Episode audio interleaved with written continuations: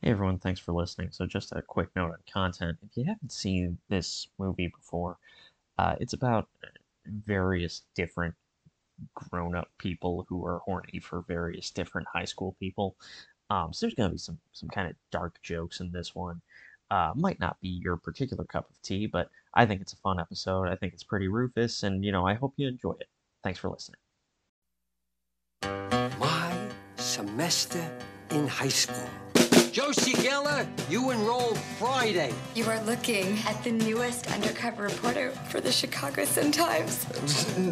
You're kidding, right? Josie, do you remember high school? Josie, Josie, Josie, Josie! So, you were a geek. Big deal. You get to be seventeen again. Okay, feeling good. Welcome to Shakespeare's As You Like It. Are you sure you're seventeen?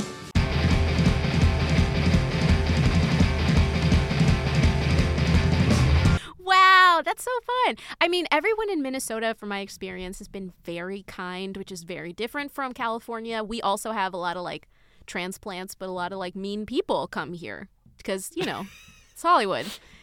Right. But when I was there, everyone was really sweet. It was really uh, affordable. Like, going out to eat was really cheap, and everything vegetarian was just doused in cheese. So it was, like, impossible to be vegan, but it was really nice.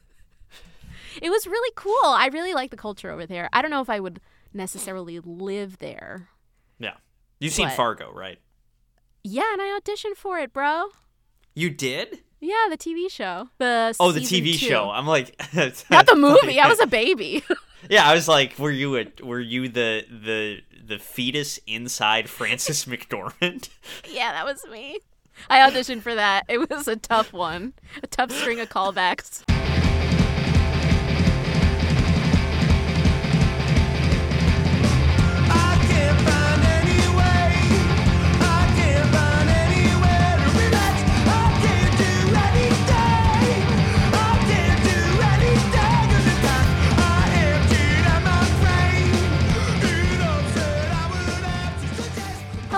Everyone, welcome to the most Rufus podcast ever. Probably should have known better. I am Nadia Vasquez, and I'm joined, as always, by the Rob to my Josie, Tony Ginocchio. Okay, w- sorry, just to keep it straight, is Rob the brother? Rob's the brother. Did you okay, not pay good. Attention? Yes. No, I was paying attention. That's good, because that is exactly how I would have done the intro if you... If if I was doing the intro, I would have been like, because it's true, you're like a sister to me. Oh. And specifically, you're the kind of sister where if I learned you were going undercover as a high school student, I would just show up to the high school also disguised as a student for no reason. Yeah, you would, and then you'd eat like a really, really, really big bucket of coleslaw just so that you could be popular. Just so I could be cool. Um, so, Nadia, uh, I want to get this out of the way. Um, outstanding pick uh, for this yes! episode. Just yes. It, it, I mean, th- this movie is like cute. Like it's you know, it's it's got its charms. It's you know, somewhat pleasant in its own way. But mm-hmm. in terms of just the kind of movies we want to watch, I yeah. I think. This one really hits that balance of being, like, kind of nice and charming, but also there's six different characters in it who say out loud, I really want to have sex with that high school student. Yes! You know what's really wild is I, I personally think it wouldn't work with anyone but Drew Barrymore. She is so perfect. Probably true. I would agree with you. In every single way. The what a cast. The writing is great. I read that Drew Barrymore picked out all of her wardrobe with the uh, with the stylist, and nice. uh, it was just um, it was a, literally on repeat all the time. I think we watched it. Me, my sister and I watched it so many times that we say to each other, "Wieners, I got hot wieners" when we call each other. It's just like it's just like a part of my life, and I really related to it also, just because I was also a nerd. So. Mm-hmm. Thinking about it, I was like, oh, it's also kind of fucked up. This is perfect for the podcast. Yeah, ex- it really is. So, folks, today's selection, as you've probably pieced together, is Never Been Kissed. Uh, from nineteen ninety-nine, uh, directed by Roger Gosnell, uh, starring Of course, uh, Drew Barrymore and David Arquette and Molly Shannon. Uh, okay, good. Yeah, standard rom-com cast. As well as uh, John C. Reilly uh, and Octavia Spencer. Mm-hmm. Uh, and also Gary Marshall makes an appearance in this. And also, I think this is the first film role for James Franco. Yep. And I think Jessica Alba, too. This is pre-Honey. Yes. so uh so a, a remarkable cast in this movie, and uh, a really remarkable premise. uh Drew Barrymore plays Josie Geller, uh, a copy editor for the Chicago Sun-Times, the hardest working paper in America. Uh she um kind of on the whims of the eccentric owner of the paper, uh, gets placed on an undercover investigative journalism assignment where she has to pretend to be a high school student and re-enroll in high school and figure out what the kids are up to these days. So it's all like, it's all really goofy, like, and her outfits, especially starting out, are ridiculous, and there's a lot of laughs from that. Um, but what we learn, Nadia, as you're aware, is that uh, when Drew Barrymore's character, Josie Geller, was actually in high school, she was actually bullied pretty harshly, um, Just and had a brutally, had a pr- yeah, had a pretty miserable time, to the extent that the popular boy in her class asked her out to prom just to um, stand her up and and mock her, which is the exact same gag in the pilot of Pen fifteen, basically, but. Mm-hmm. Which is also a show about how cruel children are to each other. But, uh, it, it, you know, so this is also Drew Barrymore's chance to um, basically get high school right uh, this time. So uh, we have, like, she kind of befriends, like, the nerdy kids, and then her assignment changes, and it's like, you have to become popular because you have to find out what the popular kids are doing. Uh, so she starts falling for her English teacher, which is, like, I guess normal, because she's an adult and she doesn't always think uh, through everything. Uh, the problem is her English teacher starts falling for her, uh, which is uh, way worse. And then uh, her newspaper is like, wait, this is perfect. We need you to entrap your English teacher. And that's going to be the story. So, whole thing, there's like a little bit of Mean Girls in here. There's a little bit of She's All That in here, in addition to Pen fifteen. Um, and uh, it actually, you know, is, is a pretty pleasant, um, I would say, kind of cute film. Drew Barrymore's performance is really good. Uh, but there's a lot in here that either doesn't make sense or makes a lot of sense, but it's a horny adult falling in love with a sixteen-year-old. Yeah. You also forgot a really important detail is um, because she was so nerdy and had no luck with boys, she's never been kissed. She's never well, she's never been kissed in, like, you know, the the real meaningful way, when everything around you kind of blurs and you're just she describes it in an early scene of the film. It's very moving. Yes, I think um, she lies. She's lying. I think she really just hasn't never kissed. She hasn't ever well, kissed a guy. You know how I can tell she's kind of a nerd at the beginning of the film? Why? Uh, well, she keeps correcting people's grammar, which... Which is, like, the entire internet after... Like, did right. no one watch this movie? How do, how well did this movie do? Because uh, online, that was like a... What was it called? Grammar Nazi. How horrible right. is that? Oh! Yeah, another another term that's aged very poorly. Oh. It's like, now now if someone now if you accuse someone of being a grammar Nazi, they're like, that's literally the least harmful kind of Nazi that is walking around right oh, now. So crazy. You know, um, I was going to say it earlier, but I, I stopped myself, and that's why I, I might have sounded a little awkward or weird. But I related to this movie watching it growing up. I, I watched it pretty young and obviously watched it a lot, but I related to Josie Grossi because I had never been kissed. I was, like, also a nerd mm-hmm. who had, you know, no fucking game, dog. That came way later, bro. And uh, yeah. I was like, yeah, like, I, too, could be popular if I wanted to. Like, it was, it was a, what is it called? Not, um, it was, like, hopeful. It was, like, a a beacon of hope for me. Yeah. Where it's like, yes. if Josie could do it, I could do it.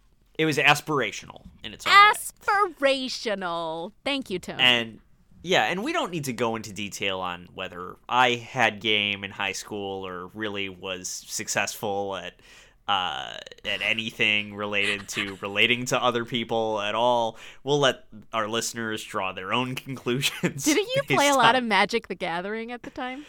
In high school, I actually didn't. I played in junior high, and then I stopped until I was like thirty-one.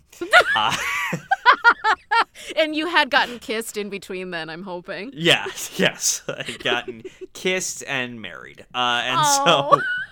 so, so uh, I, I mean, honestly, if we want to go into it, the real reason that I got back into Magic the Gathering was because my parents, when they sold my childhood home, gave me all my Magic the Gathering cards and were like, okay, you need to uh, take these. We're not going to keep holding on to these. For How you. many were there? Oh, probably, I don't know, fifteen hundred or something. Oh, my God. So, like, boxes. Oh, yeah. Oh, no. oh yeah. Oh, okay, okay. Yeah, our listeners yeah. can definitely uh, yeah. come so, to their own conclusion. So, they're like, oh, yeah, this guy probably fucked like crazy in high school. He's probably, yeah, he probably just, uh, you know, got to Loyola Academy in Wilmette, Illinois, and his balls were just wrung out like a washcloth. So, it's... Wow. Wow. Yeah, I mean, I when I went to University of San Francisco, same. But, you know, I don't have balls. Like the lady equivalent. You have to remember, so, I did go to an all-girls high school. And also, right. I had a I had a crush on the girls who, like, had mohawks and, like, scared me. So, right. you know, I didn't do very well. So we were all we were all kind of, like, getting our own mini predictions for the future in. But... Yeah. You yeah. know, it's really funny but, is I, I've never uh, known people who were hot, popular people the way that they are in this movie. They are so hot. Tony, it's like so unbelievable. Hot. They're so hot they can make up a slang term like Rufus, and everyone will just go with it. Yeah, that that did not catch on. It's like fetch. Nobody's yeah. nobody really did that either. I love that these movies are trying to start like a fun thing and it never happened. So, yeah, and that's interesting because like I think back to nineteen ninety-nine. So ni- ninety-nine is the same year that ten Things I Hate About You came out. Mm-hmm. Um, it's same year that the greatest high school movie of all time, She's All That, came out. Um, and and this one I feel uh, didn't have quite the same cultural toehold as those two, although it obviously still has, like, you sent me the gif. Drew Barrymore wore, wore the Never Been Kissed prom dress on her current morning talk show that she has and still hosts. Mm-hmm. Um, so obviously there there has been, you know, some some fun, enduring pop culture legacy of this movie, but I'm, I'm interested to hear, I know we've done nineteen ninety-nine a bunch of times, but I'm interested to hear the former current events uh, that you have ready for us. You know what? We only did one movie from ninety-nine, and it was Superstar. Oh, so really? It, yeah, so it was just Saturday Night Live former current events. Okay, yeah, so, and Superstar, I would say, even less of a cultural toehold than the movies I just listed. Yeah, but Molly Shannon is in both, so big year for Molly. Uh, but yeah. So this is our a traditional former current events, which we don't do very often because we've covered a lot of ground over the last few seasons. But nineteen ninety-nine was really big for a lot of reasons. Uh, the first is... The top song of the year was Smooth by Rob Thomas and Santana, which, like, never stopped playing. It's still on the radio all the time. Uh, other hits of that year were Brandy's Have You Ever, Monica's Angel of Mine, which started that, like, Brandy and Monica rivalry, which inevitably, yes, yes turned into The Boy Is Mine. Wonderful, th- wonderful song. I think um, I remember. Mo- this is what a specific reference. What a nineteen ninety-nine reference. I remember Monica specifically being the musical guest on All That. Yeah, the, the Nickelodeon uh, S N L show. Yes, she was great. Oh, All That. I miss All That. Um, I thought they tried to reboot it, but maybe, I mean, they shouldn't. They absolutely should not. But no, no, no, no, no. But maybe I imagined that. Um. Yeah, I mean, they they wouldn't be able to because Drake is, like, wanted for... Drake Bell is wanted for pedophilia, and uh, Amanda also, Bynes is also obviously not Drake, doing well. Like, Drake Drake is going to be wanted for pedophilia someday in the future. This is an anti-Drake podcast, both kinds. Yeah. The Bell yeah. and the and the other one. Anyway, this was also a big year uh, for Auto-Tune, which because mm. of uh, Cher's Believe, it was one of the biggest hits of all time, and it ushered in this brand new trend of artists using Auto-Tune just all the way up. Uh, mm-hmm. We also had T L C's No Scrubs. The Latin explosion kicked off because Ricky Martin and Enrique Iglesias mm. came out with Le- Livin' La Vida Loca and Bailamos, respectively. And most importantly, for the girls, the Britney Spears uh, and Christina Aguilera both released their first singles, Britney being Baby One More Time and Christina Aguilera being Genie in the Bottle. And it started mm-hmm. this totally made-up feud between them in the media, and everyone kind of had their camp similar to B S B versus NSYNC, Britney versus right. Christina. Huge. Huge on T R L. Yeah. So I was listening to the uh, nineties and two thousands sing-along playlist uh, on Spotify when I was driving from Des Moines to Chicago for five hours a few weeks ago, and um, and, and obviously there's there's uh, singles by both of those artists um, on that playlist, and uh, you know it was it, I didn't know they released in the same year. I assumed Christina was like a year or two later, um, because kind of the assumption like Britney, who uh, obviously we love and, and respect and are glad she's free. Um, Brit- Britney was like known more like she was a dancer, right? It's like yeah. It, and Christina, I felt, was marketing marketed more as yeah, but but this girl has an actual voice. Like this this girl has pipes, right? Yes. Um, and they would all be eclipsed three years later when Avril Lavigne came onto the scene. We were all very angsty at the time. Well, uh, Christina yeah. Aguilera famously didn't want to release Genie in a Bottle as her first single because it didn't really showcase what she could actually do with her voice. But right. her record label was like, no, you have to do it because Britney just came out with this Baby One More Time thing, and she's making a lot of money, and we need you to make she, us a She lot tied of money. The bottom of her shirt. It's a whole thing. It's a whole thing, yeah. And, and the Britney video – I know so much about this time, obviously. I was reading a lot of Bop and B B, but the original uh, music video for Baby One More Time – directed by Nigel Dick, was just Britney dancing on a record player. Like, it was a giant record player, and she was just dancing on it. And Britney was like, this is not the one. So she came up with the concept because she's a star. And yeah, uh, I mean, she's got the she, course she of knows history. she knows she knows how the game works. She knows how the game works. But let me continue yes. on. We have so much ground to cover of nineteen ninety-nine, if you can believe, how, so long ago. But Star Wars Episode One was the biggest. Uh, movie of the year, The Phantom Menace. Sorry to the Star Wars fans if I messed up and I didn't say what it was called. Uh, Star Wars fans, by the way, if I call the little creature Baby Yoda, don't tell me his name is Grogu. I know, but I don't care. Okay. I feel like I feel like you keep pissing off the Star Wars fans on the pod, yeah. to the extent that I'm starting to wonder if you're doing it on purpose. Well, you know, I'm really mad about what they did to my girl Kelly Marie Tran, so they can fair, fuck fair. off. Uh, nineteen ninety-nine was also the year that Napster launched, and it was obviously the very first uh, user-friendly peer-to-peer sharing, um, mm-hmm. music sharing thing that totally just destroyed the music industry as we know it, and that's why we have Spotify. So sad. Uh, Who Wants to Be a Millionaire started this year, and uh, one of the biggest phrases was... Is that your final answer? It's really, uh, it's it was a really big part. It was a a pillar of pop culture, that phrase. Th- I mean, just an, first of all, insanely good year for pop culture generally. I mean, yes. but uh, I do want to. Also, I hosted my seventh grade talent show in character as Regis Philbin, as a millionaire. Uh, but do you have video uh, or pictures? No, no. Uh, but. Uh, do you, here, here's what I want to ask. Do you remember the first track you downloaded off of Napster?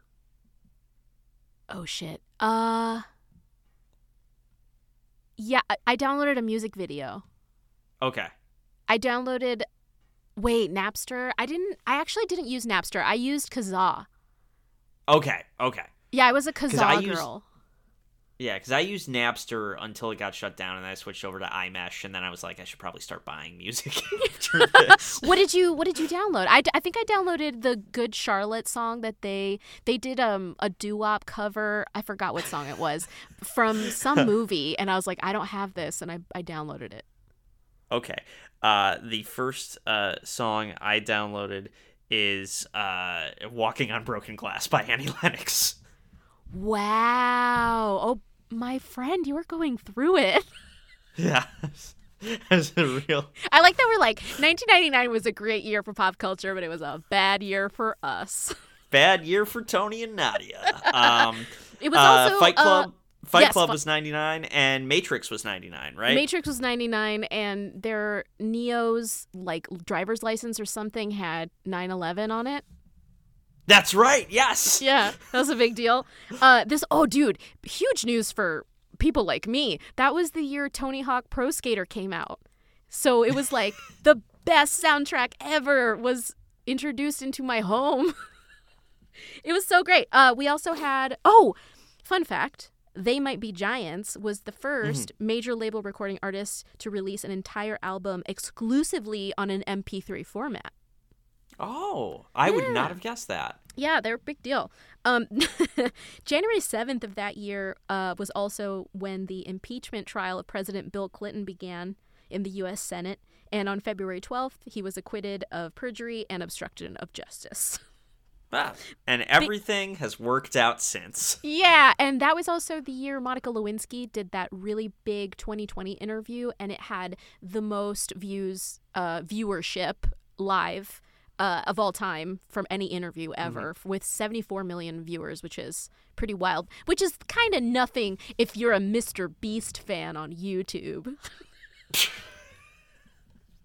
That dude has so many views. Uh, anyway, the biggest story of nineteen ninety-nine, though, that like dominated the news, radio, everything was the incoming millennium and the idea of the Y two K bug, which was just potentially computers uh, just having a bunch of errors because of the formatting of the calendar data. And so they're like, in the year two thousand, everything's going to get all fucked up because it's going to go to zero. And inevitably, obviously, nothing happened. And a lot of people are like, well, nothing happened. But it's because a lot of computer programmers actually made sure that nothing happened. Right. So to those right. computer programmers who are probably listening, thank you for your service. Thank you. Yeah, so that's nineteen ninety-nine. Can you believe? I, I mean, it, it was a great year for pop culture. One of the last good ones. Uh, yeah. For, yeah. We, yeah. We we all know what the turning point was. Uh, and so... Oh, no. Well, yeah, Paris so, Hilton and Nicole Richie getting really famous. Sure, yeah. Let's go with that. And so... That's pop culture's nine eleven. Yeah. um, But... But yeah, so good year for pop culture, good year for high school movies, for rom-coms. Oh, the other thing I'll say is, um, you know, She's All That is was loosely based on uh, Pygmalion by George mm-hmm. Bernard Shaw, right? And um, Ten Things I Hate About You is loosely based on uh, The Taming of the Shrew by Shakespeare. Um, this movie, it, not exactly based on As You Like It by Shakespeare, but it sure does reference As You Like It a lot. Yes, um, and, it's no she's uh, the man. Right, it's no, it's no she's the man, but but it is, you know, kind of some of the ideas of like, oh, disguising yourself to go undercover and learning something, you know, that that sort of loose motif kind of appears throughout, uh, appears throughout the movie. Um, so should we talk about the movie and how it literally begins with the, yup, that's me. You're probably wondering how I got into this situation. Yeah, I this movie and Van Wilder both started out with narration and then never touched it again, just so you know. Which, honestly, I kind of prefer to having too much narration. Yes. Um, yes, but, but it's definitely uh, a, a sign of the times, for sure.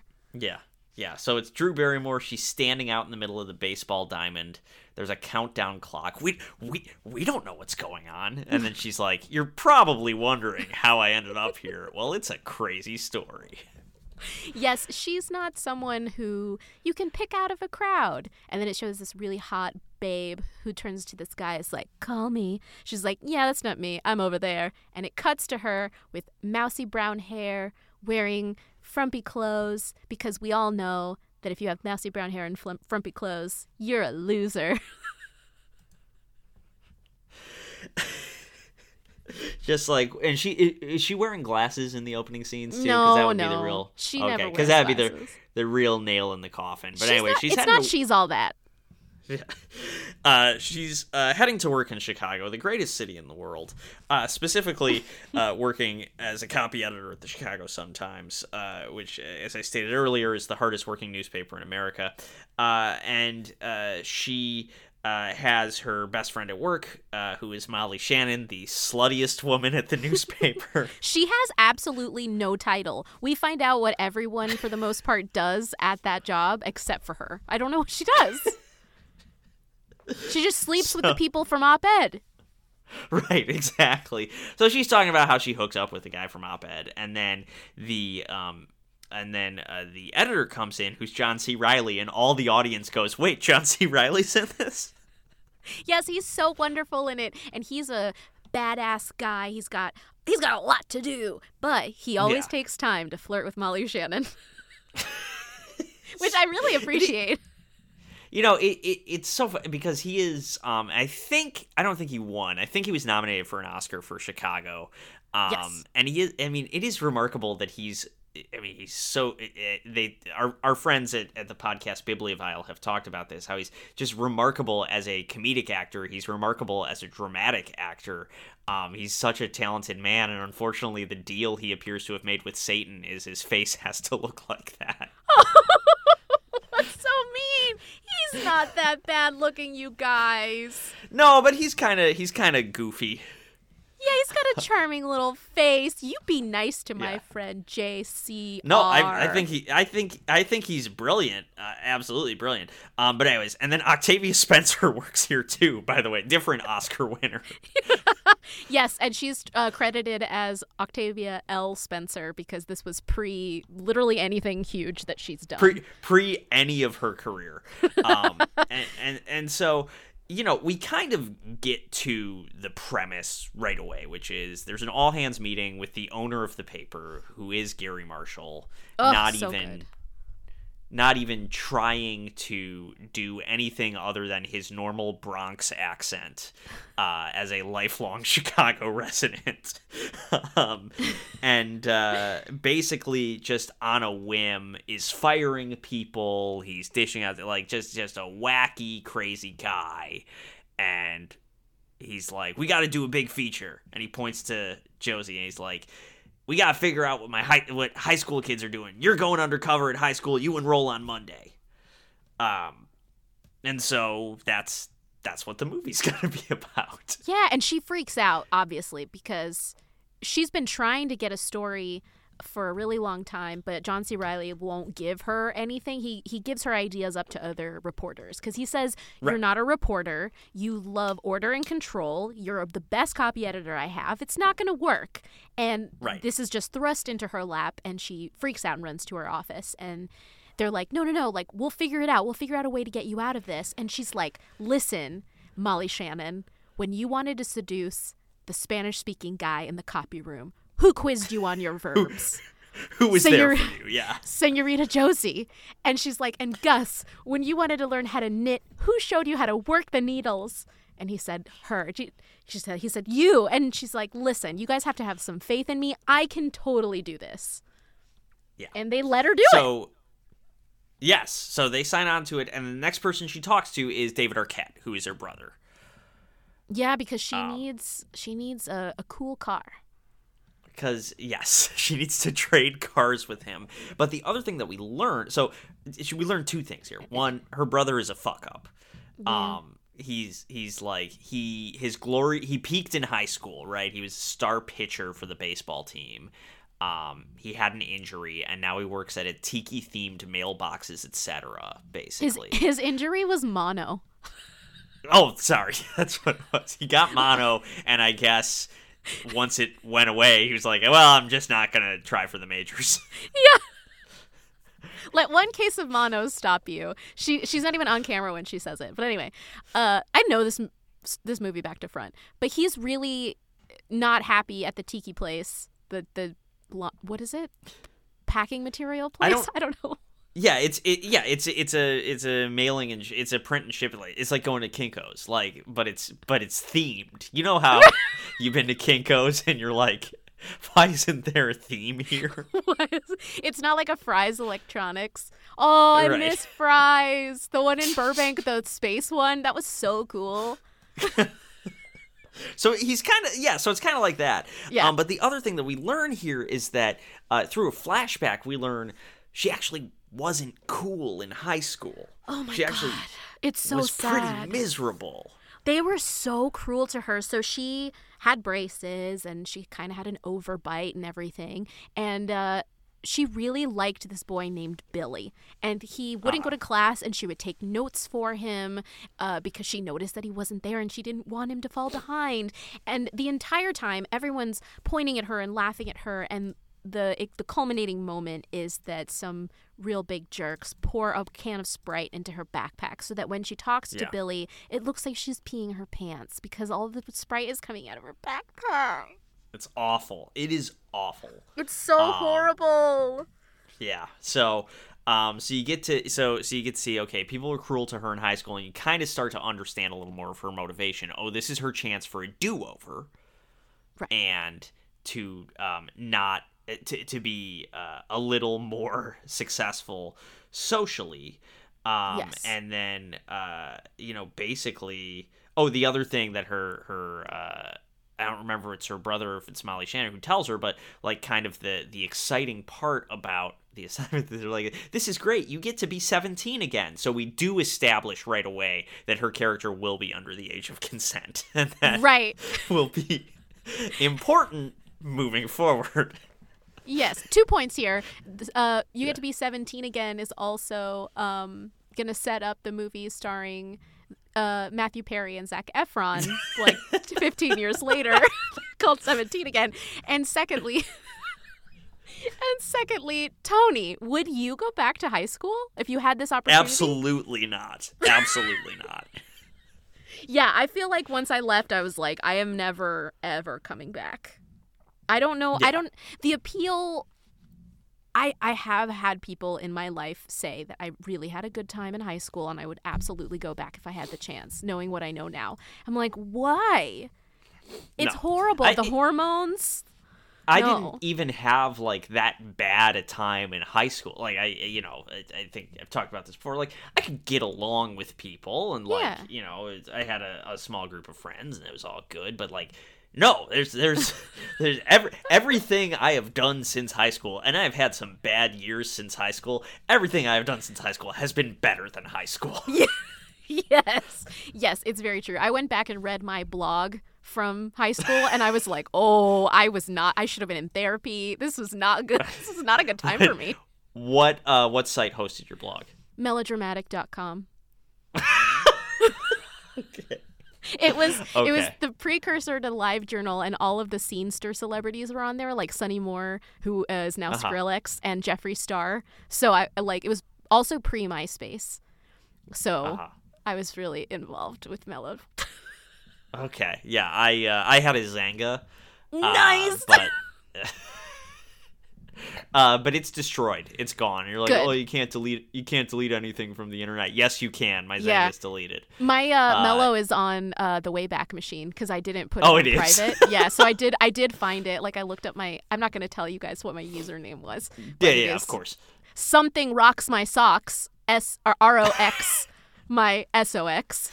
Um, okay, so guys, just keep putting in each member of My Chemical Romance. It's neat. It's none of them. It's none of them.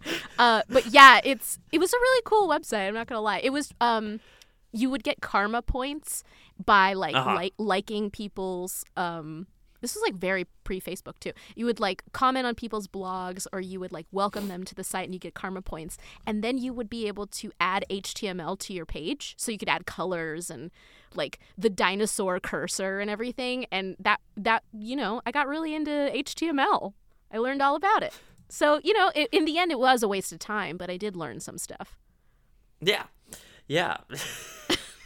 Anyway. Uh, You can. We're gonna call the the uh, vacuum cleaner salesman from Breaking Bad that erases your identity and and get her, get him to erase your blog for you. Oh, that would be really cool. I would really love to get rid of yeah. that. um. Yeah. Anyways, okay. So she gets to be seventeen again. Ugh. She gets a do-over in high school. Uh, we get the uh, a Jimmy Eat World music cue because we have to watch two movies in a row where Jimmy Eat World is on the soundtrack. And we it's the first day of school. Utterly insane outfit, which which is on like, like it's for comedic effect. Like yes. Utterly insane outfit for Drew Barrymore. Yeah, we do uh, see that scene. She prepares uh, with very orderly. Uh, piles of seventeen magazines. She's gotten all of the products that the kids use and everything, and she's getting their, her little fashion advice from seventeen magazine, but clearly uh, did not listen to what was in style, because she shows up in a ostrich feather boa outfit, which, by the way, is very expensive. So, like, high school kids like couldn't afford weird... this. Like diaphanous jacket that's also covered in feathers. It's really yes, and her hair is coiffed, and she's wearing silver lipstick, which is actually very Y two K, but it's a little much compared to what everyone else is wearing. Uh, white jeans and white boots, and she uh, shows up in Rob's car because apparently he agreed to let her borrow it, and uh-huh. the car backfires, and everything changes. We got a hip hop yeah. music cue. Everyone's wearing FUBU. She's totally out of place. And not even the line that she says to the teacher in the hall, "I'm here with my fellow students. Hey, guys," is enough to save her. Exactly. Which is a, a Wilson brother, by the way. Oh, the, oh really? The, the security guard? That's the third Wilson brother. Oh, the the mysterious, the Anne Cusack of the Wilsons. Yes! Uh, yeah. Yeah, he's a security guard. He checks everything, and uh, she's got, like, a... Palm Pilot, basically, and uh, she's just got a lot of stuff in there, and she uh, shows up, and they have to go through metal detectors and everything, which we need to revisit at some point. You know what point I'm going to talk about. Uh, yeah, yeah, we'll we'll, t- we'll get there. We'll get there, we'll get there. Uh, but so, eventually uh, she shows up late to class. Right, which uh, means, imme- first of all, immediately, I mean, you got listeners, you've been late to class before. You know what that means. You got to put on the tardy sombrero. Ten minutes in that hat, you'll never be late again. And uh, never be late again. The teacher makes her introduce herself, and as she tells, she's about to say where she's from, she came up with a whole backstory and everything. Uh, someone opens the door, and it's Billy? Billy yeah, Prince? Yeah, she has a flashback. Yeah. No, it's the other new guy that she's going to get horny for, Guy Perkins. What? How do you get horny for a high school student five minutes into your undercover assignment? When I was twenty-five, like, I was obsessed with men in their forties, and they were musicians. Like, I never looked backwards, you know what I mean?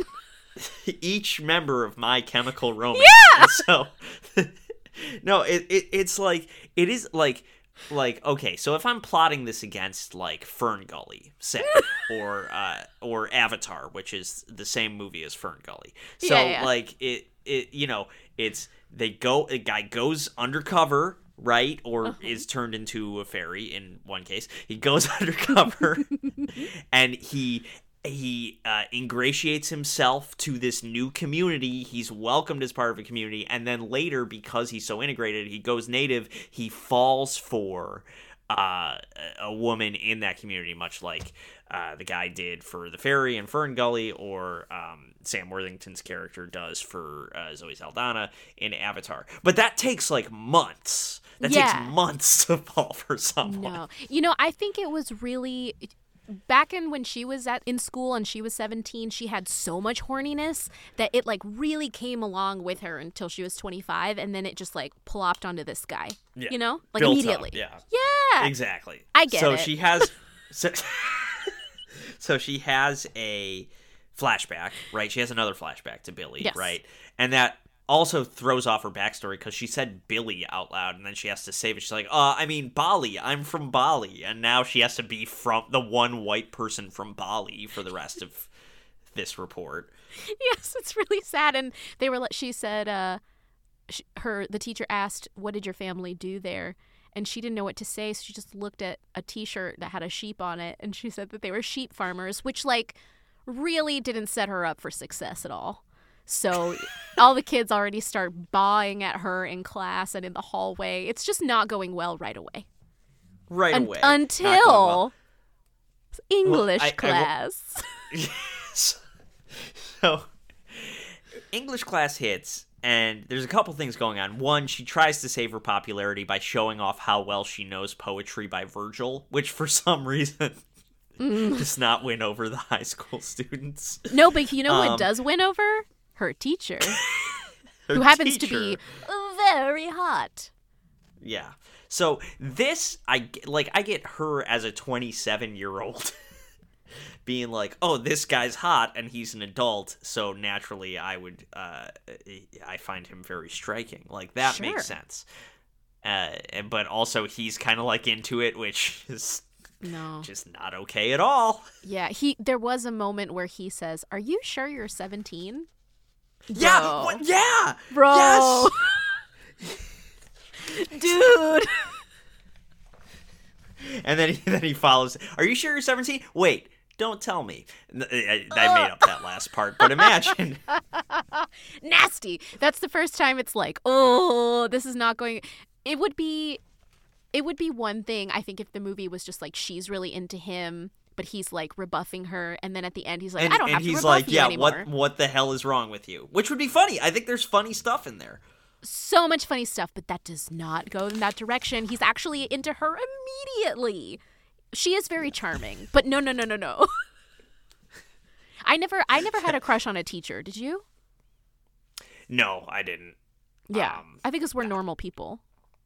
Yeah, I would say so. I think I feel the only feel older men I was into that. Were all of the members of My Chemical Romance. Right. It was. It was. Look. It was Frankie. Yeah. It was Mikey. Yep. It was Gerard. Mm-hmm. And Ray. That was it. It wasn't the English teacher. Nah. Um, Uh, a couple good lines kind of as she's starting to, to acclimate here. So first of all, one one person who does save her is the nerdy girl. Um, mm-hmm. Is it Al- Aldis? Is that Ald- Aldis? Did I write that down? Aldis. Mm-hmm. Um, and and so they actually become fast friends. And there are a couple good uh, lines as she's acclimating. They're in gym class at one point.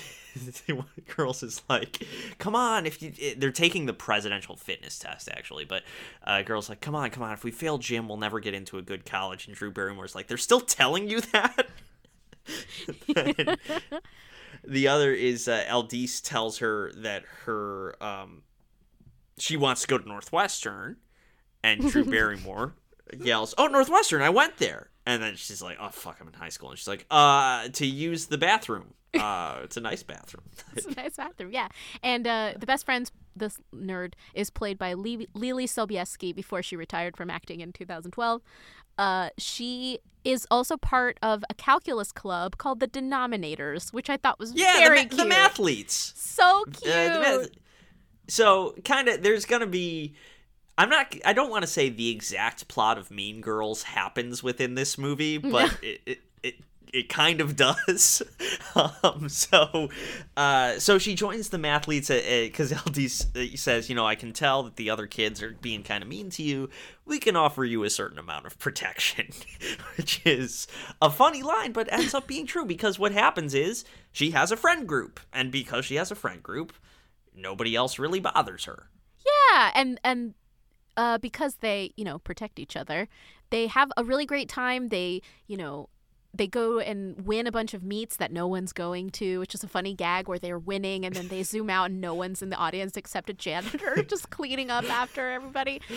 Uh, and she's really genuinely happy, but uh, the mean popular kids are really, really mean to Lili Sobieski's character.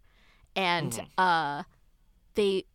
take a drive. Okay, this scene was really sweet, where it's Drew Barrymore, the best friend, and the best friend's little sister, I'm assuming, and they're driving around, mm. singing wholesome songs and drinking milkshakes. They're singing free, free to Be You and Me, the most wholesome song there is. Yes, this was my high school experience. Like, I was definitely, yeah. like, having Harry Potter parties, and, you yeah. know, we would, ha- we would play Harry Potter Scene It, and we were all so good that we had to videotape it with our friend's mom's camcorder and then play it back in slow-mo to see who got up fastest because we, we all answered at the same time. And so it was, like, very cute. But they run into a place called The Court, which was just a fire in a trash can and all of them drinking around it. It's where the cool kids hang out. Never in my life had I heard about something like this.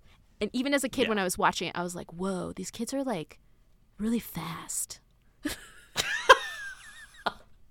Yeah, so, uh, yeah, so, they, you know, this where the cool kids hang out, and they're out drinking by the, the trash can fire, and, um, you know, and, and they make fun of uh, Aldise. They call her a dog, or they call her Alpo, because she looks like a dog, I guess, is the joke. It's very cruel. It's really and, mean. And, uh, and, you know, because Aldise has her friend, Josie, with her, she stands up to them, and she's like, you know, get fucked. She doesn't say get fucked because it's a P G movie, but she, she, she, um, you know, she tells them to go to hell, and she drives away, and that's really good. Uh, unfortunately for Drew Barrymore, um, a bunch of high school kids having a regular site where they drink and party is actually kind of newsworthy. Yeah. And so she just gets completely scooped by the Chicago Tribune. Um, and John C. Reilly chews her out because, like, you were right next to this story and you missed it. Yeah, well, I mean, she had to deal with the emotional blow of the hottest guy in school saying, why don't you fiddle around on your calculator so you can figure out how long it's going to take you to get cool? That's gotta hurt. It's such a long insult. It is, but it was mean. And they were, like, crying at the end. They were both crying. It was very upsetting. So, of course, she's going to miss that story. She was just, you know... living her nerdy fantasy. Yeah. And and the other um thing that happens here is we get another flashback, right? So we see Ugh. um yeah, we see Billy, the hot guy from Drew Barrymore's past, ask teenage Drew Barrymore to prom, and she's like, oh my god, I finally redeemed myself. Like, he doesn't think I'm a loser. I'm not Josie Grossi anymore. Um and uh we I mean It's it, it very obvious what's going to happen, right? It's it's the same thing. Like I said, it's Pilot of Pen fifteen. They're going to make her think this boy likes her, and then they're just going to humiliate her um, at the last minute. Um, we don't see that yet. No. Uh, that that comes later, but... Um, but we do just, see her know, be very earnest and read him yes. a poem about how yes. much she loves him. Yes. It's just, it's all of this is just setting up how in class, Josie right? Is. In front of the class. Yeah, it was clearly like a like a creative writing class or something. And, yeah. you know, there's nothing about Josie that is malicious in any way. She's just very earnest and very sweet. So the fact that she's so lovable and has no real reason for anyone to be so cruel to her is just so much, makes it so much more heartbreaking, you know? Like sometimes in those yes. movies... I feel like even in this movie, Aldise is also kind of a dick back to the popular kids and talks down to them for being dumb and all of that stuff. So, like, I understand why they don't like her, but she's also standing up for herself. So I get that, too. But Josie was just so sweet back then. There's there's yeah. no real reason for them to be that cruel. Yeah, I do want to uh, just, comparing it to Pen fifteen, you know, I would say Mia and, and Nah are perhaps not what I would describe as, as sweet necessarily, not their no. first quality. No. Um, but it is still very mean when they do it um, to, uh, is it to Anna that, that gets yeah. named the ugliest girl in school? Yeah. But it's all, it's all worth it for the payoff in the pilot of that episode. when, yeah. Uh, when she tells the kid he has an aardvark dick, and that's why his dad died. so, wow, I haven't seen that in a while. I gotta watch that again. Uh, it, it's a, it's one of my favorite pilots. It really is. It's good. Pen fifteen so, really leans into the discomfort in a different way than this really, movie does. This movie leans really into lean- the pedophilia a little more. Yes. Yeah, Pen fifteen is really just more generally about how awful junior high students are. Yeah, um, yeah. But, but in any event. Um, okay, so we know we kind of have this backstory getting set up. She's getting um, chewed out by her editor, and John C. Reilly says, here's what we're going to do to make sure you don't miss a story. You're going to wear a wire the entire time you are in high school. Yeah, um, so she's so got th- a hidden camera like that goes on all her nerdy clothes, and it's going to live right. stream directly into Gus's office. Into her office. Also, John C. Reilly gets a great scene, a great line, which made me laugh so hard, which is um, uh, he, uh, she's talking about like how she felt. You know, she's talking about Billy and how he made her feel like she was in love. And John C. Reilly says, "Love, who knows what that is? Deadline, circulation, that I understand." Yes.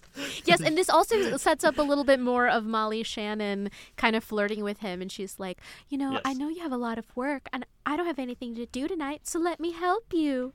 Ooh. Right. They're like, you don't have anything to do tonight because you don't have a job here. You just keep showing up to sleep with each employee. That is kind of a job, Tony. Dot, dot, dot. Uh, so, well, we, she so, gets set up with this wire by the cool guy. He's clearly like the hidden camera dude for the Chicago mm. Sun-Times. He's got a cool van. It's all tricked out. Very undercover cop kind of deal. Uh, yeah. the the one of the only black people on the cast. Uh, and he him and Octavia. That's yeah, it. Him and Octavia, and he sets her up, and uh, she's like, ah, "I gotta check in with Gus," and he is listening because it's being live streamed. Yeah. He's like, "Stop being a pain in the ass. You're not the one who's gonna find the story. We're gonna find the story. Like, you're really too close to this." So she goes yeah. in immediately, and we see. The hidden camera is looking at Jessica Alba and her two friends going up the stairs in tiny skirts. And the guy yeah. in the van is like, ooh, these girls didn't look like that when I was in high school. That's exactly what I wrote down.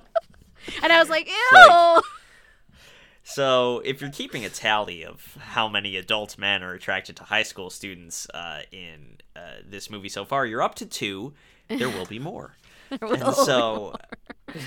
So, uh, basically, Drew Barrymore's got a new assignment, and it's like, you have to be cool.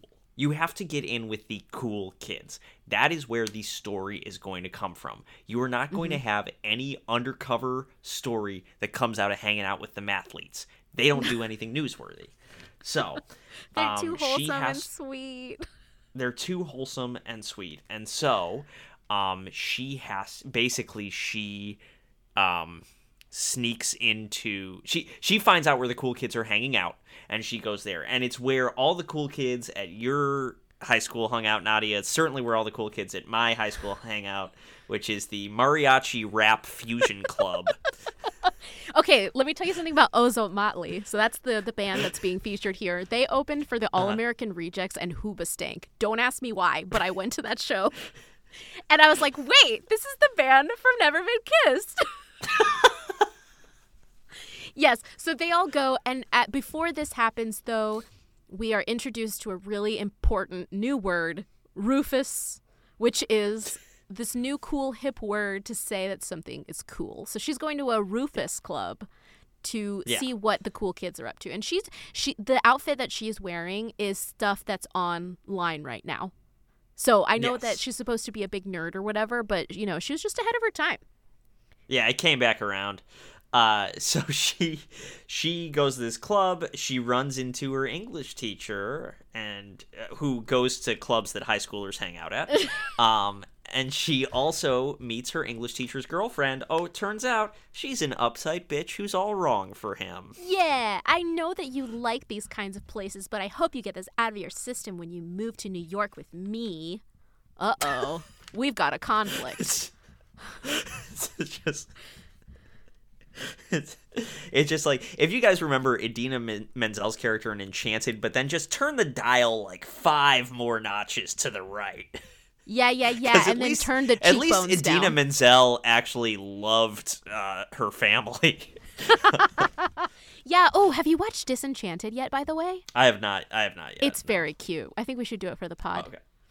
Okay, well, we'll we'll revisit that in a okay. couple weeks. um, but, you know, and, and now, again, you know how it is. We're at a rap mariachi club, and you know that place is going to be crawling with Rasta bros. Yeah, so. And they they welcome everyone to their table. No one really wants to hang out with her except them because they love everybody. And they're like, hey, we got a special cake. It's a ganja cake. It's got vitamin yeah. A, vitamin B, vitamin T, H, and C. And the guy who's so, watching on the live video feed is like, oh, no, no, no, no, no, no, because he knows what it is. It is a weed brownie. Right. And Dr- she Drew has Barrymore no idea. Completely over her head. and uh, she eats the uh, weed brownie, and again, like... So she's at this club, she's trying to be cool, she ends up eating a weed brownie, and she's like, God damn, I gotta get up on stage and dance and do the splits and go crazy. Now, Nadia... Look, it li- like listeners, like we're gonna be candid here for a minute. Between your two hosts, the one that has smoked more weed is Nadia. Yeah, what like, up? What up? Oh, by the way, I've I've quit, but yeah. Okay, but she's but she's quit. Yeah. Um.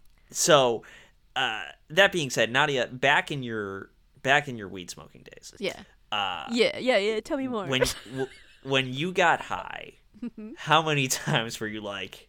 It's time to get up and fucking dance. Nah, dude, especially with an edible, I would be, like, under the couch. Like, I wouldn't be sitting there with those guys. I'd be, like, on the floor underneath being like, it's too loud in here. Like, it's not realistic. So, uh, she, you know, she gets up and dances. The Rasta Bros are like, man, I don't love her. Uh, and then uh, she... St- she stumbles back home. She eats an entire pie. Um, and then she gets to school the next day, and everyone is calling her a loser. Uh, she did not succeed at becoming cool by going to the club. You know yeah. why? Because she did weed, and that's a sin. Yeah, but the other thing was is uh, the venue was called the Deluser, and the uh-huh. stamp on her hand said Del- Deluser or Deluser, I don't know. And uh, uh, she and- laid on her stamp on her hand, and the only thing that came back up was loser. And that's why they were calling yeah. her a loser. And so she was like, yeah. oh, I really did it. No, I didn't. And then she barfed in the bathroom. Yeah. She was very And meanwhile, upset. Everyone at the Chicago Sun-Times is just watching this, instead of doing their jobs, just watching this all day. Uh, and just sitting in John C. Reilly's office watching her go through high school, and somebody says, it's like the All Humiliation Network, which is an actual network, but it's pornography. And so...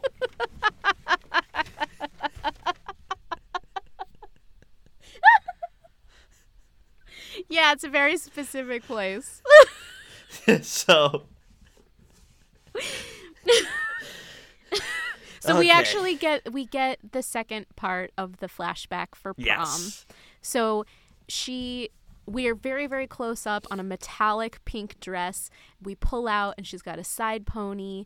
She's ironed hair, crimped crimped hair. She's side crimped. Pony. She's side pony. She's ready for her date with the most popular boy in school because she thinks everything's about to turn around for her.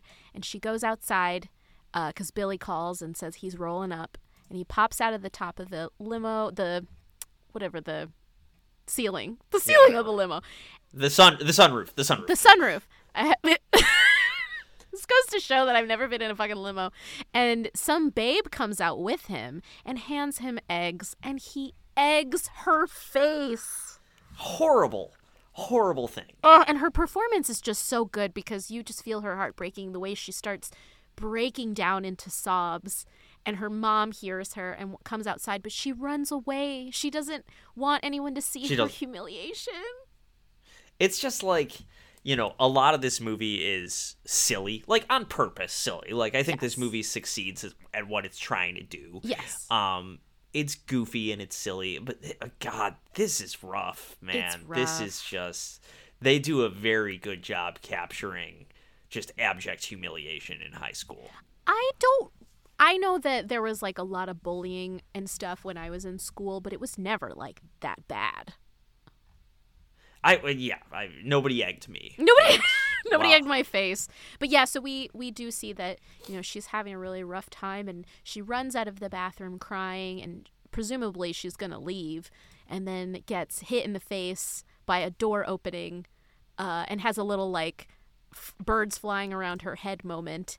And yeah. when she comes to, it's her brother, Rob. Her brother. He's just like, hey, I'm in high school now, too. Yeah, because just... he's like, I'm here to help you out. This this is uh, perhaps not a B story we super needed. No. But yeah, her, her brother has taken it upon himself. And by the way, like, I feel like Drew Barrymore could maybe, like, pass for a seventeen-year-old. Certainly there's some suspension of disbelief with the film, but, like, you know, she's always had kind of a, a young-looking face, you know, and, yeah. and stuff like that. We're talking David fucking Arquette pretending to be a high schooler. Yeah, also, he's supposed to be her younger brother, which I don't buy yeah. at all. But, you know, also, yes. all these high school kids are being played by twenty-something-year-olds, so, you know, yes, we gotta we gotta remember how that goes. Uh, but, yeah, he's he he fix, fashioned himself a fake I D at the Tiki Hut um, and is like, yeah, I'm gonna, I'm gonna help you out because it only really takes one person to say you're cool and you're in. And she's like, it really, really can't be that easy. Smash cut. And, and it's exactly what fucking happens. A smash cut to David Arquette winning a coleslaw eating contest with the kid who plays Mickey Park in Together, like two years after this. And uh, he, everyone is chanting his name, and Josie just can't believe it. She's like, wow, it, it's actually true. Yeah. Uh, but she uh, accidentally stood up her nerdy friends, and her nerdy friends are like, right. You can't hang out with us because you keep standing us up, for, and for good reason. It's not, you know, yeah. they were a little mean, but, uh, you know, she's got nobody at this point. So she's just kind of a lone wolf until David Arquette yeah. saves the day. Yeah. So he starts talking her up to, like, all, oh, my sister's so cool. Oh, she dated this guy. Like, starts talking her up, and all of a sudden she basically becomes popular overnight because popularity Uh, in uh, high school uh, doesn't make any sense. Uh, yeah. And also, he doesn't uh, how... say that she's her his sister. He says that he dated her.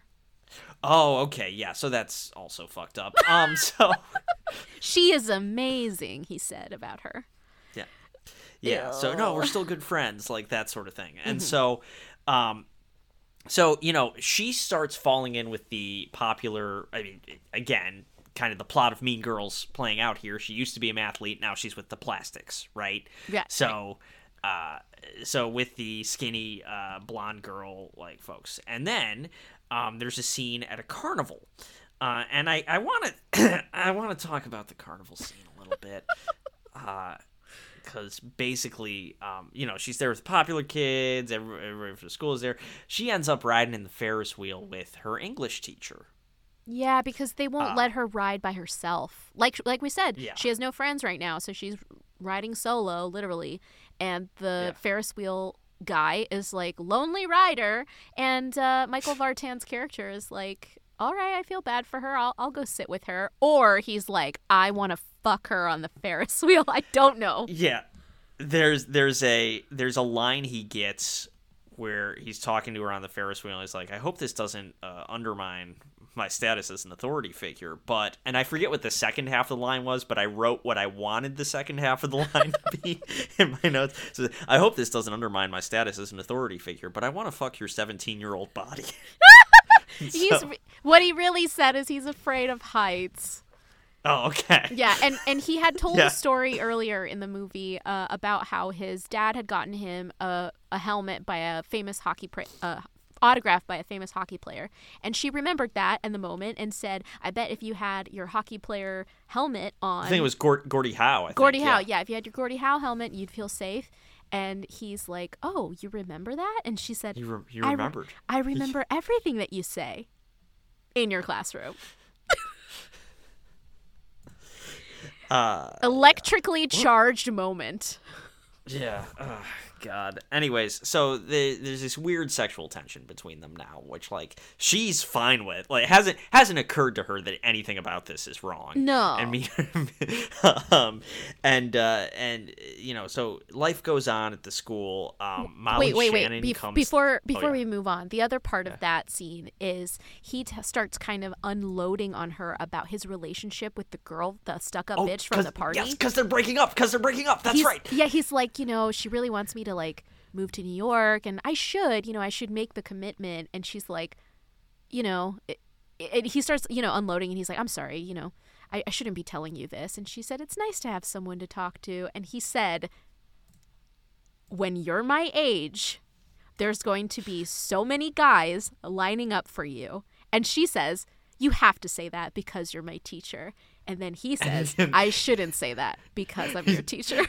He's like, I definitely should not fucking say that at all, ever. Yeah. That whole that whole thing. My lord.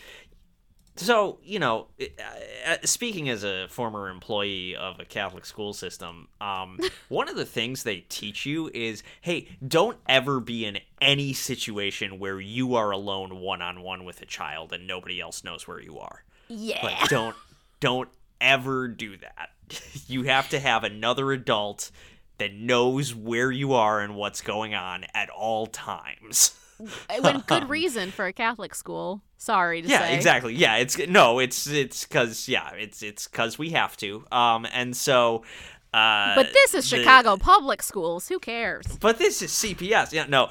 But I mean, and that's kind of standard practice at most schools now. And what is and, and I feel like top of the list of like situations to never be in one-on-one with a student is the fucking Ferris wheel. Yeah, you you're sitting up there for a really long time. It's really long time. It's a slow ride. It's a slow ride, and you sit really close. It's not good. It's not good. No. There, there's a lot of bad judgment going on. But yes, life does move on, uh, and we end up. Is this sex Molly ed? Molly Shannon. Yeah, sex ed. Yeah. So so it's very it's it's time for sex ed. So Molly Shannon, sh- first of all, shows up to the school, just risks blowing the entire story. Yeah. Uh, and and uh, goes to like wave hi to Drew Barrymore, and she gets confused for the guest speaker for the sex ed class. So, it I mean, in a sense, maybe the best person you could get for this sort of thing, I think. Like, yeah, she could talk uh, about all her experiences fucking the op-ed department. So, you know, some some funny, awkward humor where she's like, this is Pam. She's here to give the sex talk. I'm I'm Pam? Yes, I'm Pam. Like that sort of thing. Um, but the other thing that happens in this scene is there's a riot over the prom theme. Yeah, so the this high school and their rival high school, they always have a feud on who has the best prom. And so they originally said that their prom was going to be the millennium theme, but the other school is doing it too. And everyone, while they're putting condoms on bananas, are screaming and are so upset about it. And finally, the cool guy, guy, he says that Josie is the one who's going to solve the problem because this is her opportunity to prove herself. Of all the stuff that they've been hearing about her, this is her moment to shine. And she does. She pulls through. Yeah. Famous couples. Actually, very good prom theme. Really great. And immediately, um, she's in. Uh, she's cool now. I do want to uh, mention that in high school, one of our dances, um, the spring dance, uh, had the theme originally Jungle Fever. Oh, no. Because it was a jungle th- it was a jungle themed dance. And then, like, I don't know if it was somebody trying to sneak that one in or if, like, it- it's entirely possible the student council legitimately did not know. So then they had to change it. Obviously, it became Jungle Party. Uh, so oh. Just a whole bunch of, like, banners with jungle and then party, like, taped over it. Oh, no. How do you dress up for that? Everyone's just in uh, a loincloth? My, my date, I just, I wore a blazer. My date wore a zebra-striped uh, dress. Oh, Tony, you had a date to this dance? I did, yes. That's pretty cool. I is, had a date to is the... the... It was the same the same young woman I saw Bend It Like Beckham with. So, oh, you know, my goodness. Things worked out great. Wow, that movie really brings you and the lesbians together. I had, I did have a date to one... I had a date to two dances. Uh, one, uh-huh. the guy I liked, ended up liking my best friend, so that was really sad. And then the second one was, uh, it was for the masquerade theme, and my friend Pat, uh-huh. my friend Pat, we we went as friends, and he brought a gas mask, and our picture was me dead on the ground and him wearing the gas mask, and my mom was so mad. That's pretty funny. It was really good. My mom was mad. She's like, I paid for this. Anyway, doing gig, doing gags, uh, in high school, but uh, we continue on. And Drew, there is a, we have a new montage, which is just Josie being really cool and hanging out with the girls. Yes. Going to the mall. Um, and then she runs into, this is actually my favorite scene in the movie. Um, she, she because she goes to the mall with the cool kids, get in, loser, we're going shopping, that sort of thing, and she runs into the mathletes who feel rightfully betrayed yes. by her. Um, and and Eldice says, Josie, you have totally transitioned. And this is like me, like kind of like looking over my notes and just like my head whips over. I'm like, oh, what's that? And then Eldice goes on. Some guys try to transition all through high school and never make it. Yeah, yeah, these are the cool girls telling her this. Like, you finally yes. transitioned into our group. Yeah. And, you, like, yeah. no one ever does it on all of yeah. high school. I'm like, who says that? I prefer to just apply a twenty twenty-two reading to this where everyone in this movie is trans now. Okay, I'm into it. I'm really into it. Yeah. uh, but they see that Guy is starting to give Josie the eye, and they're like, oh, Guy is totally crunching on you. And she says, do I want to be make crunched? That happen either. Yeah. Nobody wants them. It says crunching. Now I'm going to start saying it uh, twenty-something years later. Uh, but they are starting to plant the seed here that Guy is into mm-hmm. Josie and that she's finally going to have her dream come true of the cool guy asking her to prom. But for real. Yeah. But for real. Also, he's a teenager. And so uh, you got that going on. Um, you got uh, you got her becoming popular, her possibly getting a prom date. Her story to the Sun-Times is due in two weeks. Okay. She goes to a house party. Um, her house her party. Her brother... Yeah, it's her house party. Her brother is there. He is really macking on a sixteen-year-old gymnast, and it does not feel good to watch. No, no, it really doesn't. He's also drunk, which is not great. Like, he's still living at home with her parents. She's the, she's moved out and is, like, a responsible adult. So he's throwing a party at her childhood home, and Guy is like, hey, I will you come upstairs? Because I really uh, got to talk to you. And then David Arquette says, see you around the cell block, Missus Robinson. And she should be like, bitch, you're doing this too? Yeah, yeah. So they go upstairs into her childhood bedroom. It says Josie on the door. And she tries to put her body in front of anything that has, like, a picture of her or her name on anything. Just right. trying to hide it. And Guy says to her, oh, man, Rob's sister is a loser. So cruel. It's horrible. Uh, so he tries to mac on her. Um, to Drew Barrymore's credit, she uh, politely declines. Yes. Uh, but he does ask her to prom. Yes. Uh, and uh, meanwhile... Um, the newspaper is, like, putting it all together, and they're like, wait a second, your English teacher is horny for you. That's the story. Yeah. Yeah. And so, you know... Which, th- also, they're not wrong. They're not wrong. They're not wrong. I mean, there's a whole montage of her flirting with the teacher. Like, they're yeah. looking through C Ds to play, because I guess she's on the dance committee. I don't know. They're looking for C Ds to play, and he's like, no, let's not look at these C Ds. Let's look at these vinyl records. And they're painting the decorations, and they start, uh, you know, painting each other's face. It's, like, very flirty, flirty. And he eventually takes her aside and is like, hey, you owe it to your writing. You're a really great writer to go to Dartmouth. And I've set up a meeting for you so you can get in. And she's like, oh, I'm not really going to college. And he's like, no, like, this is really important to me. You have to go.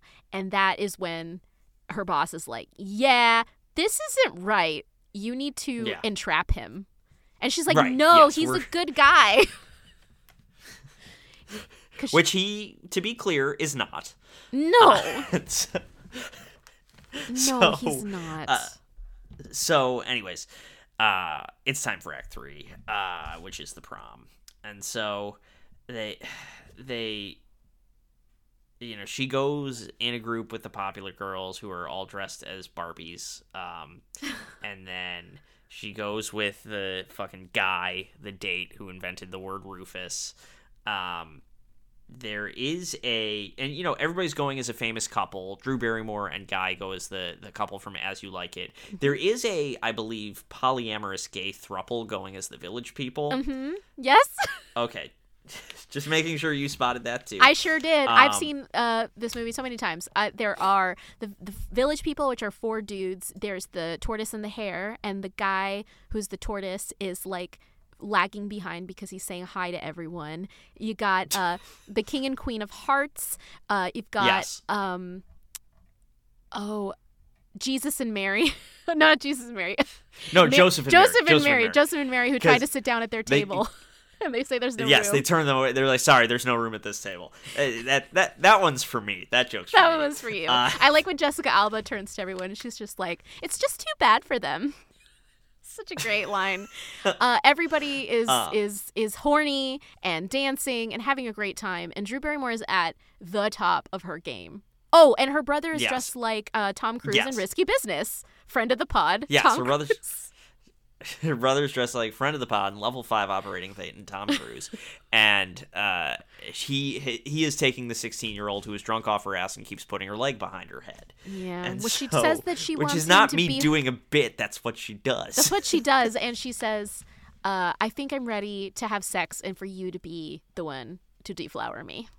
And he's like, I'm going to go get some punch. So at least there was that moment where he was like, this isn't right. So I'm gonna say. Yeah, no. that was that was a studio note. yeah. we, we have to show the, the F B I has contacted us, and we have to show him rejecting her. Oh no! Uh, anyways, uh, so there's that, and then all of a sudden, bam! Uh, the mathletes show up, um, and uh, they're dressed as a D N A double helix, which you know, pretty clever. Um, And, uh, you know, and then the, the plastics, I know I'm, I know that's a different movie, but I'm going to keep calling them that. The plastics are like, we're finally going to humiliate Aldise uh, by throwing dog food on her in the middle of the prom. Again, very cruel. Yes. Uh, and so, you know, so now we get a little bit, we got a little bit of Mean Girls. We got a little bit of She's All That. Uh, we're going to get a little bit of Carrie in this next scene. Yeah, so we get uh, a Smith's cue, please, please, please, uh, and she starts thinking about how she also was, you know, at prom and was gonna and got egged, and she's like, I can't do my friend who is dressed as a double helix with her nerd friends. She's like, I can't let this happen to her, so she runs in the way when they're about to pour. Oh, the- actually. Before she takes the dog food shot, there's one other thing that happens. She's dancing with her English teacher. Oh, my God. I forgot about that. Yes. So her English teacher is like, hey, can I have this dance? And apparently Drew Barrymore is like, yeah, that sounds normal. And so they uh, they are dancing. And he's like, hey, my girlfriend and I broke up because she doesn't really understand me. Yeah. Then, And then Drew Barrymore's like, okay, look, I need to tell you something. And he's like, there's something I really need to tell you, too. And before he can say what it is, presumably it was the line, I want to bust in you. Uh, Drew Barrymore Drew Barrymore sees the uh, sees the dog food prank unfolding and dives in to take the shot for Aldise. Oh, my God. Tony, what was he going to say? What could he possibly have said? What could that he was gonna make it okay? What could have possibly been okay in that situation? I don't know. This this would have taken a really dark turn as a movie in general if she hadn't had a moment of heroism. So she right. she saves them, and the dog food go, the dog food goes flying onto the plastics all over their face. It's uh, another kind of humiliation on a different website, and she's. outs herself. I don't know why she outs herself. Yeah. I feel like she could have just saved her and then been like... She's like, you shouldn't have been cruel to her. By the way, I work for the Chicago Sun-Times. I'm in my mid-twenties. Yeah, and that's my brother, and he lied also. Yeah. So she outs... It's like, and he, he's off camera just like doing this slashing motion over his throat, like, cut it out, cut it out. Yes, and in that moment, you see the teacher, he's... um. left side of the screen, and he has he's not a great actor. Okay, let's just say that about Michael Vartan. Not a great actor. He looks at her and has like nothing going on in his face and then just walks away. So we do see yeah. that he like obviously feels stooped, I'm assuming. He doesn't really emote very much. But she does kind of have a moment, a little monologue about how she tries really, really hard. She has tried really, really hard to fit in, but they make it so hard, and they're so cruel, and they're so awful. And as adults, they're going to have a really hard time, because if they're going to just, like, exist by, like, beating people down, like, the world is going to beat them down. So they need to, like, get it together. Like, she had a whole lecture planned for them. Right. And then, but she outs her brother, which is not great. Just not great. But at the same time, you feel like in her head, she's like, I gotta out him, otherwise he's gonna sleep with that girl. Oh, it's horrible. Yeah, but Anyways. the part, the bad part about it, though, is that she had ripped off her uh, hidden camera as she was gonna out herself just to the teacher. And so yes. everybody at the newspaper is like, what's going on? They had, like, a betting pool. They were all there, like, eating yes. popcorn like it was a Friday night movie. And yeah. she got scooped. Yeah. So she blows it again. So anyways, the everyone at the prom, you know, this huge monologue about how they're supposed to live their lives, this huge revelation that this popular classmate is actually, like, an adult, a reporter who's been recording them this whole time. Uh, everybody bounces back real fast from this. Just yeah, like the the boy she took to prom, like, ends up with the nerdy girl, like, ten seconds later. Um, and, you know, good for them. But uh, she goes out into the courtyard where her English teacher is run off to, and he's like, am I a bet to you? Am I a fucking bet? Is that all that I am? Yes, she's like, look, we can just, if you want to spend some time with me to get to know me again. And he's like, what? You're not seventeen? What? I want nothing to do with you now. So, so the way the way this all resolves is Drew Barrymore turns in her story, which is titled "Never Been Kissed." Yeah, title of the movie, and it's all about how, like, these high school students are all fucked up, man. It's just like they're mean to each other, and they have so much going on in their heads, and they have so many pressures, and it's just hard out there. Yeah. But she also writes, "But I fell in love with a teacher while I was there," and it's like, dude, this is going to be evidence. In I a know, trial. I know. Like, like how the f- why are you why are you doing this? Why are you writing this publicly that a high school teacher fell in love with you thinking you were his student? I have a problem in general of, like, this is the this is the like to headlining piece, and it's like yeah. a bl- it's like a live journal blog. It's like a melodramatic dot com yes. entry where she's just like, yes. I have never been kissed, and I fell in love with the teacher. Uh, there are girls in high school who are really hot, but my real soulmates are the nerds. And it's like, what is the point of this article? But we know that the point of the article is that she is going to be at the South by Glen, whatever the fuck, high school uh, championship game, and she's going to stand on the pitcher's mound. And if he forgives her, He she would like him to come and give her her first real kiss, which, like, again, th- I mean, this isn't this isn't even on par with that one guy in I forget where where he ate, like, a rotisserie chicken every day for forty days. Do you? Do you? It's just like just happened. Yeah, it's a pretty. It's a pretty low effort stunt. Yeah. Um, it's not even like we're going to stop the ball game. It's like, hey, can I just be on for the five minutes before you yeah. guys start? And they're like, yeah, we're not using it. It's fine. Nor- normally there's kids running around on the diamond anyway. It's fine. Yeah, um, so... but this guy, this gets, like, city-wide coverage. Like, there are cameras yeah. there, and all the newspaper reporters are there for some also- reason. Also, shitty thing to do to this guy, because narratively he's fucked, right? If he if he doesn't show up, which is the only correct option in yeah. my opinion. Yes. If he doesn't show up, then he just looks like the asshole who stood up this girl. Yeah, but if he does show up, he's a pedophile. Right. Like, it's the it's a re- it's a real it's a real Barrymore's choice here, which is just It's I I don't Logically, let's let's talk through this really quick before we continue on. So, yeah, uh, the people in the newspaper are like, we need to entrap this man because he is laying it on really thick for a seventeen-year-old girl. And right, then she's right. like... There's a story here about teacher-student relationships. Yes. That we gotta dig into. We gotta yes. dig into this. We gotta see what's going on. We have someone who's experiencing it firsthand. What is this experience? But then she's like, I've outed myself. I'm actually twenty-six years old, and I fell in love with this guy. He might be also in love with me. Okay. But he only knew... Which, which is very bad. Which, very bad. Very bad, because pres- presumably... Actually a crime, He yes. only knows her as a seventeen-year-old. And then as she outs herself and he sees that she's actually twenty-six, he wants nothing to do with her. Possibly because, you know, she duped him, but really probably because she's a lot older than he really likes. We, I don't know. And then she's like, come to this baseball game where everyone is going to watch you come kiss me. Like, right. who in and, the newspaper and the newspaper was like, yeah. The newspaper's like, well, this will now be a cute thing.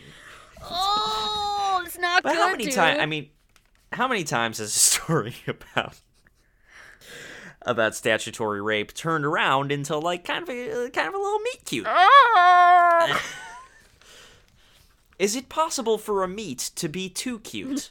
Our story tonight at eleven. Meat, M E A T. So, so, anyways, he shows up. They kiss. Everybody's like, is this goddamn ball game ever going to start? Yes. And then, uh, and then we learn that the brother actually got a gig coaching the high school baseball team, which is nice. Which is nice. And, um, and Gus and uh, John C. Reilly and Molly Shannon make out in the field because they're overwhelmed by the love. Uh, Everyone Drew... starts kissing in the stands. Everyone starts kissing in the stands. Except if... there was one moment oh. where one of the popular girls got forcibly kissed by James Franco, and she bit, beat him with her purse, which is like real big foreshadowing. Yeah, what should happen all the time.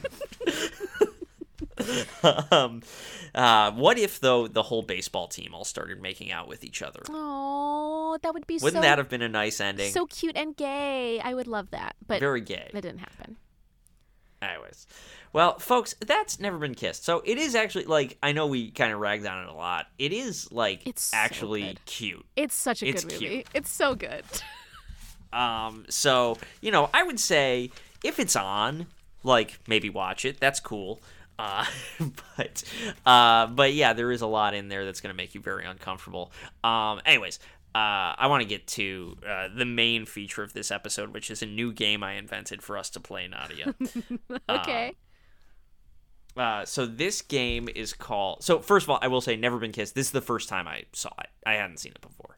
Um, but we know from previous episodes of the podcast, there are a lot of movies that I saw on dates that we've covered, and there are a lot of movies that we've covered that I own on D V D. So this game is called D V D or Dates, and the way it works, Nadia, is I'm going to give you uh, a, the title of a movie, and you have to tell me if it's a movie that I own on D V D or if it's a movie that I saw on a date. Okay. I have uh, four four movies for today. Ooh, okay, okay, okay. okay.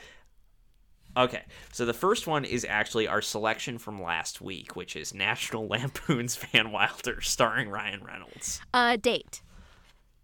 Uh, that is incorrect. Oh. I did not see that movie on a date, but I do own it on D V D. That's unexpected. Wow, okay. Wow, I, I don't expect uh, you to have things that show titties like that and like Wedding Crashers, like just the fact that you have it. Yeah. I'm like, whoa, okay. Yeah. So I own that on D V D. Okay, next next movie. Um, uh, one that we actually mentioned uh, when we were uh, riffing at the beginning, uh, Borat, Cultural Learnings of America for Make Benefit Glorious Nation of Kazakhstan, the Ooh. first Borat film. Um, I'm going to say date. That is correct. I did see that on a date. Why would you see that on a date? That's that's probably why uh, I thought you would.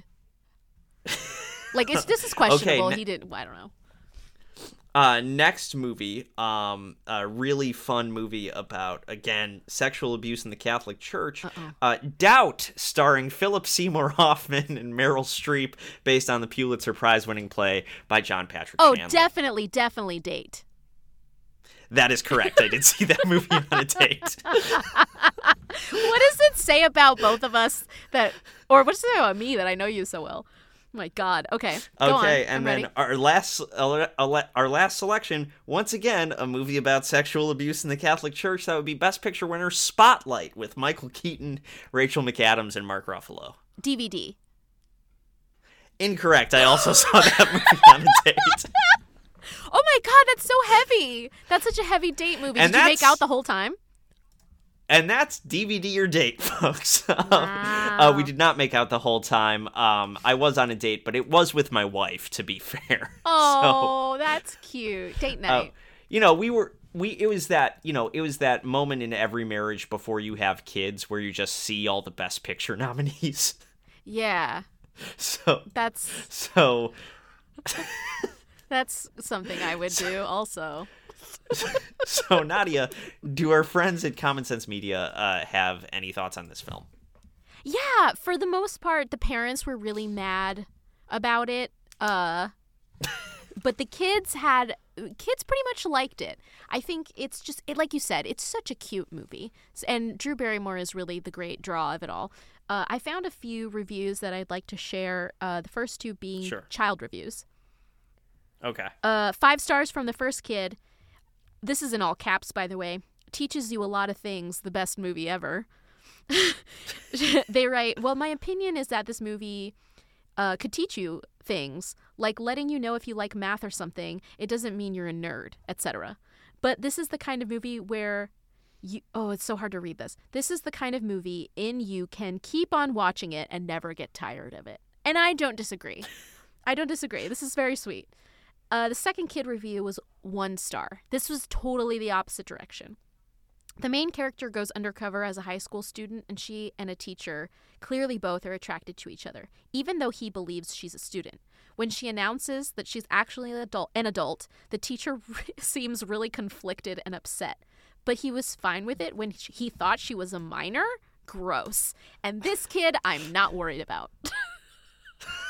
First kid, really worried about. Second kid, they're fine.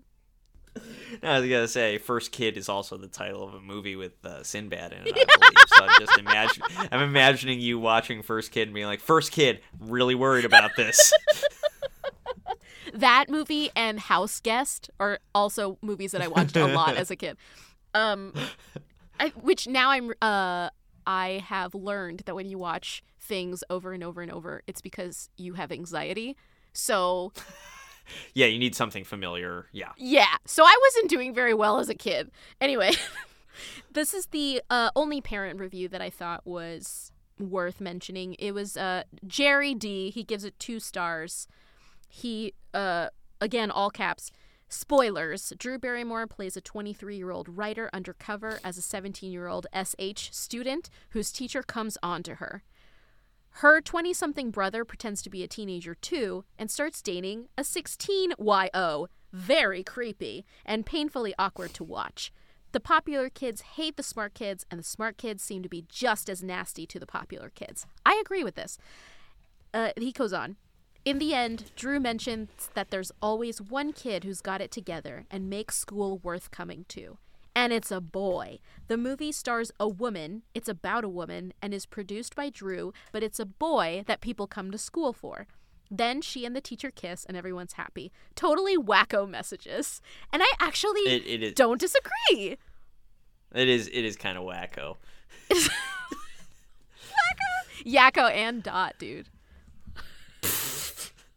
That's such, that's such a we gotta see if if this movie can make Rufus happen, which I know it didn't, but if this movie can make Rufus happen, we should be able to go like, that's wacko, dude, and I'm like, yeah, it's Yakko, Wacko, and Dots. If we were Pinky and the Brain, which one? I think you would be the brain and I would be Pinky. Obviously I would be the brain and you would be Pinky. Is there is there anyone that was like, yeah, no, I could I could see it either way, like Narf. Oh man, I'm really glad that you liked it despite it. it there, th- this movie does have elements where it's like, all right, you know, you know I, this this movie isn't you know, this movie isn't on the same level as Doubt, which is based on a Pulitzer Prize-winning play by John Patrick Shanley and stars Philip Seymour Hoffman, Meryl Streep, Amy Adams, and Viola Davis, right? Like, that movie's trying to do something different. Yeah. This movie's just trying to be goofy and fun. It's yeah. not it's not highbrow comedy. It's just silly, and I think it succeeds largely at being silly. Yeah, I agree. And I when I was watching it, I did have that... that old people thought of, they sure don't make movies like this anymore, because I do feel like it is very, very earnest, and that's the reason why it works. If it had that kind of tongue-in-cheek, ironical, ironical, ironically detached yes. kind of approach yes. to comedy, the way a lot of comedies are now, I don't think they could have pulled this yeah. off. No, th- there is a version of this movie that is terrible. There's no question. Yeah, and Drew Barrymore is nowhere near it. Yeah. Yeah. Hey, you know what? Drew Barrymore, you got a morning talk show, which is like the steadiest possible work you can have in Hollywood. Good for you. Good for you. We love Drew. Uh, but overall, it's still one of my favorite movies. It's very silly. It's very fun. I really like at the end, everyone in the credits has their high school portraits yes. uh, on the screen. It's very sweet. The soundtrack is cute. Like, there's nothing really wrong with it if you just don't take it too seriously. yeah. Yeah. So, guys, don't don't take it too seriously. That'd be real wacko, right, Nadia? Yeah, real wacko, yakko, and dot. Okay, you know, maybe we maybe we should retire that, folks. We're no, I like we probably should have. We're probably should on Facebook, Instagram, and Twitter. Please subscribe on whatever, you know, sort of podcast. I mean, it's probably Spotify. Subscribe on Spotify, but, you know, whatever podcast. Maybe it's Apple. I don't know. Whatever. Why are you uh, making assumptions about our listeners? They are free people. Let them do whatever they want. Whatever... Whatever podcast app you listen to, even if it's one of those weird ones where you have to paste the link for your R S S feed, hey, great. We love that, too. Subscribe on that. Uh, we were probably sure Facebook, Instagram, and Twitter. We'll see you next week. Narf! They're gonna clean up your looks with all the lies in the books to make a citizen out of you. Because they sleep with a gun and keep an eye on your son so they can watch all the things you do. Because the drugs never work, they're gonna give you a smirk, 'cause they got methods of keeping you clean. They're gonna rip out your heads, your aspirations, your struts, another cog in the murder machine. They say your teenager's scared the living out of me. They could care less, he's only someone to bleed. So darken your clothes and strike a violent pose. Maybe they'll leave you alone, but not me. The boys and girls in the clear.